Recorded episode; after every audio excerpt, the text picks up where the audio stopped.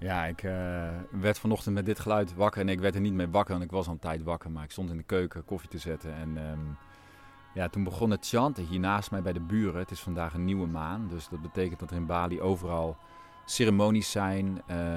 Er is hier een klein soort van altaartje.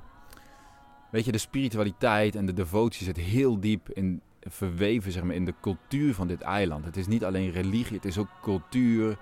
Alles zit daarin besloten. Het leven van deze mensen, van de echte oorspronkelijke Balinese bevolking, gaat over hun devotie aan zeg maar, de ancestors, aan het land. Het is ook heel erg verbonden met de aarde, met de rivier, met het water, de elementen. En dat doet me ook wel denken aan mijn eigen opvoeding. Ik ben opgevoed met heel gelovige ouders. Ik ben opgevoed van jonge leeftijd met een diep geloof in een God, in de hemel. We gingen naar een soort kerkgemeenschap, wat geen echte kerk was, maar wel een soort gemeenschap. Het heeft mij enorm gevormd. Ik heb me daar natuurlijk ook uit moeten ontworstelen. Toen het veel te benauwend werd en toen ik moest zoeken naar wie ik was, naar wie ik zelf was en waar dit leven voor mij over ging. En maar wat ik wel mooi vind, wat mij is bijgebleven, zijn eigenlijk de verhalen. En ook in de cultuur van Bali zijn natuurlijk de volksmythes spelen een belangrijke rol. En dat is natuurlijk in iedere religie, in iedere godsdienst is dat zo. En aan de buitenkant zie je hier ook, zit natuurlijk ook heel veel geld gaat naar die tempels. En er zit ook heel veel angst en noem maar op. Maar daaronder zit wel, net als bij iedere godsdienst, een puurheid. En ik denk dat ook alle godsdiensten dat met elkaar gemeen hebben. Dat gaat over devotie aan de schepper. Het gaat over leven in verbinding met de aarde. Hoe leven we hier? Maar ook in verbinding uiteindelijk met daarboven. Wij willen allemaal iets in onze ziel. Is op zoek naar die eenheid. Dat is waar we vandaan kwamen. Dat is waar ons thuis is. En we zijn allemaal, hebben deze reis gemaakt in de wereld van de tweeheid en van de dualiteit. En leven wij hier op aarde ons leven. Maar iets van ons weet nog wat het is om die eenheid te ervaren. Iets van ons heeft nog een vage, misschien wel een hele vage herinnering naar wat het is om die liefde van de eenheid zeg maar, te voelen. En ik denk dat een oprechte awakening experience is eigenlijk dat je gaat ervaren dat je niet meer afgescheiden bent, maar dat je een onderdeel bent van. Je bent niet die druppel, maar je bent dan de oceaan. Dat is natuurlijk een beeld, zeg maar als je dat ooit hebt ervaren, dat je opgaat. Ik heb zelf één keer een ervaring gehad, ik werd de oceaan. Dat was heel, heel bijzonder om te voelen van oké, de oceaan is in mij, wij zijn het water. Weet je? En het zoeken naar die eenheid is denk ik wat ons als mensen bij elkaar brengt. En dat zie je in de devotie van de godsdiensten van de wereld. En daar is natuurlijk heel veel misgegaan, omdat er zoveel controle en angst wordt uitgeoefend. En dat is ook angst natuurlijk. Hè? Controle komt alleen maar voort uit angst. Maar als je kijkt naar de diepere betekenis van christendom, maar ook eigenlijk alle Oosterse godsdiensten of alle religies, filosofieën, dan gaat het allemaal over die ziel die zich verbindt zeg maar, met boven en met aarde. Ja, Jezus zei natuurlijk al, ik en de Vader zijn één. Je bent één, wij zijn één. Dus het eenheidsprincipe zit heel diep, zeg maar, ook diep in het christendom en het jodendom. Maar goed, daar wordt dan een hele religie van gemaakt. Maakt allemaal niet uit, maar ik denk dat jij en ik, zeg maar, op het pad zijn van de weg naar onszelf vinden. Dat is eigenlijk een weg waarin we de verbinding kunnen gaan zien tussen jezelf en de aarde en de hemel. En de hemel zie ik dan als zeg maar, de andere sfeer of de hogere dimensies. Niet letterlijk een hemel. Maar dat gaat over jezelf verbinden zeg maar, met dat deel van jou wat eigenlijk deze aarde overstijgt. En heel diep verbinden met je mens zijn. Dus het feit dat ik David ben en dat ik in dit lichaam mezelf beweeg, daarmee moet ik me echt volledig verbinden. Anders ben ik nooit volledig zeg maar, geïncarneerd op deze aarde. En ik denk dat dat verbinden met het lijf en dat bewonen zeg maar, van dit lichaam, Ja, dat is een van de meest moeilijke dingen, denk ik, voor heel veel mensen. Door wat we hebben meegemaakt in het leven. Maar ook, het kan of een spirituele vlucht zijn. Niet hier zijn, weg zijn, ergens anders zijn. Of door trauma, hè, dat mensen dan eigenlijk gewoon niet helemaal aanwezig kunnen zijn. En het hoeft niet heel zwaar trauma te zijn. Hè, dat is gewoon het kan ook de mind zijn, waardoor je gewoon eigenlijk niet in het moment bent. Waarin je niet kijkt om je heen. Waarin je niet geniet. Waarin je niet kan horen de vogels. Waarin je eigenlijk niet meer kan genieten van de natuur. Waarin je niet kan genieten van dat je gewoon leeft. Hè, dan ben je helemaal overgenomen door de mind. En dan kan je pad zich ook heel moeilijk openbaren aan je. Want dan word je voortdurend gepijnigd eigenlijk door gewoon allerlei angstgedachten of allerlei gewoon overmatig denken of noem maar op. Terwijl in de overgave aan het leven en aan het moment, daarin ligt eigenlijk de magie van oké, waar gaat jouw leven werkelijk over? En dan kun je je gaan openen voor zeg maar jouw ware, ik noem dat toch maar jouw zielenpad. En ik zei dat in mijn vorige podcast, dat ik zelf die ervaring had gehad dat ik dat jongetje zag, weet je wel, dat kind. En ik denk het bevrijden van, zeg maar, al die delen van onszelf die ergens in de gebondenheid zijn terechtgekomen door gewoon ervaring in het leven. Om die, zeg maar, weer in vrijheid te brengen, dat is de weg van de ziel, dat is de weg van bevrijding. En dan wordt het leven veel lichter, dan wordt het leven mooier, dan krijg je ook weer inspiratie, dan ga je leven. Weet je, leven is, we zijn hier niet op aarde om alleen maar te overleven. Weet je, het is zo'n standaard zinnetje, weet je wel. Je moet hier niet overleven, maar we zijn hier om te leven. Maar dat kan, ik denk dat het echt alleen maar kan als je een enorme shift in bewustzijn maakt, als je een awakening krijgt voor wie jij in essentie bent. Dat jij in essentie niet alleen maar je lichaam bent of alleen maar de identificatie met je naam en alles wat je doet of hebt gedaan op deze aarde tot nu toe. Of wat je denkt dat je nog allemaal moet bereiken. Maar dat gaat over alles wat er overstijgt. Jouw ware essentie is jouw ziel die hier gewoon op een reis is. En die manifesteert zich nu als David op dit moment. Maar dit is maar tussen haakjes, de buitenkant van wie ik ben. Weet je, als je die dimensies in jezelf neer kan dalen, ja, dan ga je zien dat alles in het leven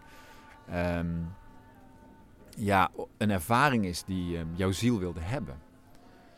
En ja, ik denk dat we als mensen, als we die weg weer terugvinden naar dat deel eigenlijk van ons, wat dus, ik noem dat dan maar wat eeuwig is, maar wat bestaat in een andere dimensies, ja, dan kunnen we het leven weer gaan beleven zoals het is. Dan kun je weer echt op aarde gaan wonen en zeggen van wauw, wat is dit een bijzondere planeet dat ik hier ben, weet je. En het is ook een bizarre, gekke planeet.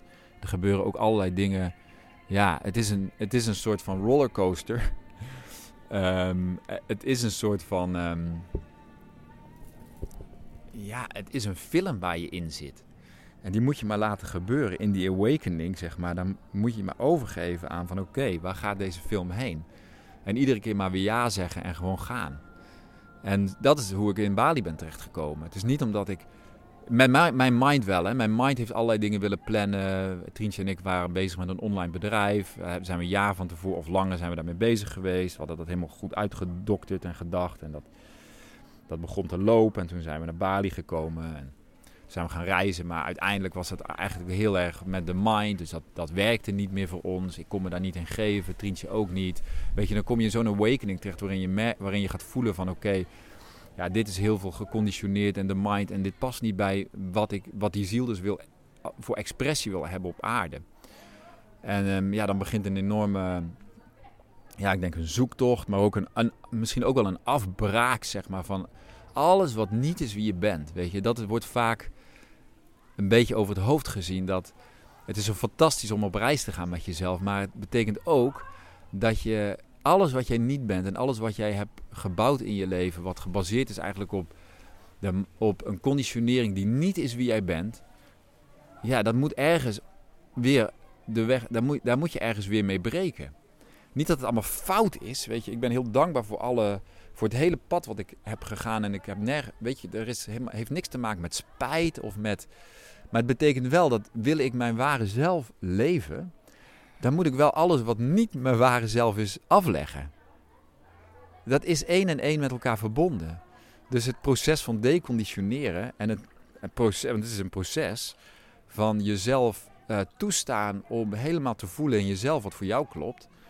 Ja, dan moet je die weg moet je gaan. Maar daar zijn geen handboeken voor geschreven. Weet je, er is niet een formule naar succes op het moment dat jij het pad van je hart bewandelt. Er is wel een formule en dat is heel goed luisteren naar jezelf. Dat is echt heel contact maken met oké, doe ik dit vanuit nog een conditionering of niet? En grappiger was bijvoorbeeld wat ik deed gisteren. Ik had een podcast gepubliceerd dus over de symbolische betekenis van de lockdown. Maar ik had een mail eruit gestuurd en ik had ook de titel van de podcast had ik gedaan. Must listen. Must listen. En dat is echt nog een oude... Ik heb het nu ook veranderd, maar ik wist het ook wel. Want het is eigenlijk een oude conditionering, want ik wil eigenlijk nog iets... Ik wil ook dat mensen daarnaar luisteren, omdat ik geloof dat het een hele belangrijke boodschap is. Alleen laat de boodschap dan maar de boodschap zijn. Ik hoef niet nog een trucje te doen om iemand te overtuigen van... nou, je moet dit naar luisteren en dan een of ander marketing- of reclametrucje... wat heel de wereld al vol van zit. Dat is heel veel buitenkant. Om al dat soort dingen te gaan afleggen in mijn journey is een enorme reis geweest. En nog steeds. Om telkens terug te gaan, maar van oké, is dat wel eigenlijk wat bij mij past? En wil ik dat wel op die manier? Weet je, ja, ik wil mijn boodschap de wereld inbrengen. En ik weet wat ik zeg maar te geven en te doen heb. Maar ik wil dat wel vanuit authenticiteit doen. En dat is een hele weg. Ik denk dat trouwens heel veel ondernemers daarmee worstelen. Zeker mensen die in een awakening of in een bewustzijnsproces zitten. Van dat je wel aanvoelt van oké, dit werkt niet meer voor mij. Maar wat dan wel? Nou ja, kan je wel vertellen wat wel werkt. En dat is dus... het is een weg, maar een weg steeds meer naar jezelf uiteindelijk. Het is een weggaan waarin jij moet voelen of iets klopt voor je. En uiteindelijk ook een vertrouwen in je proces.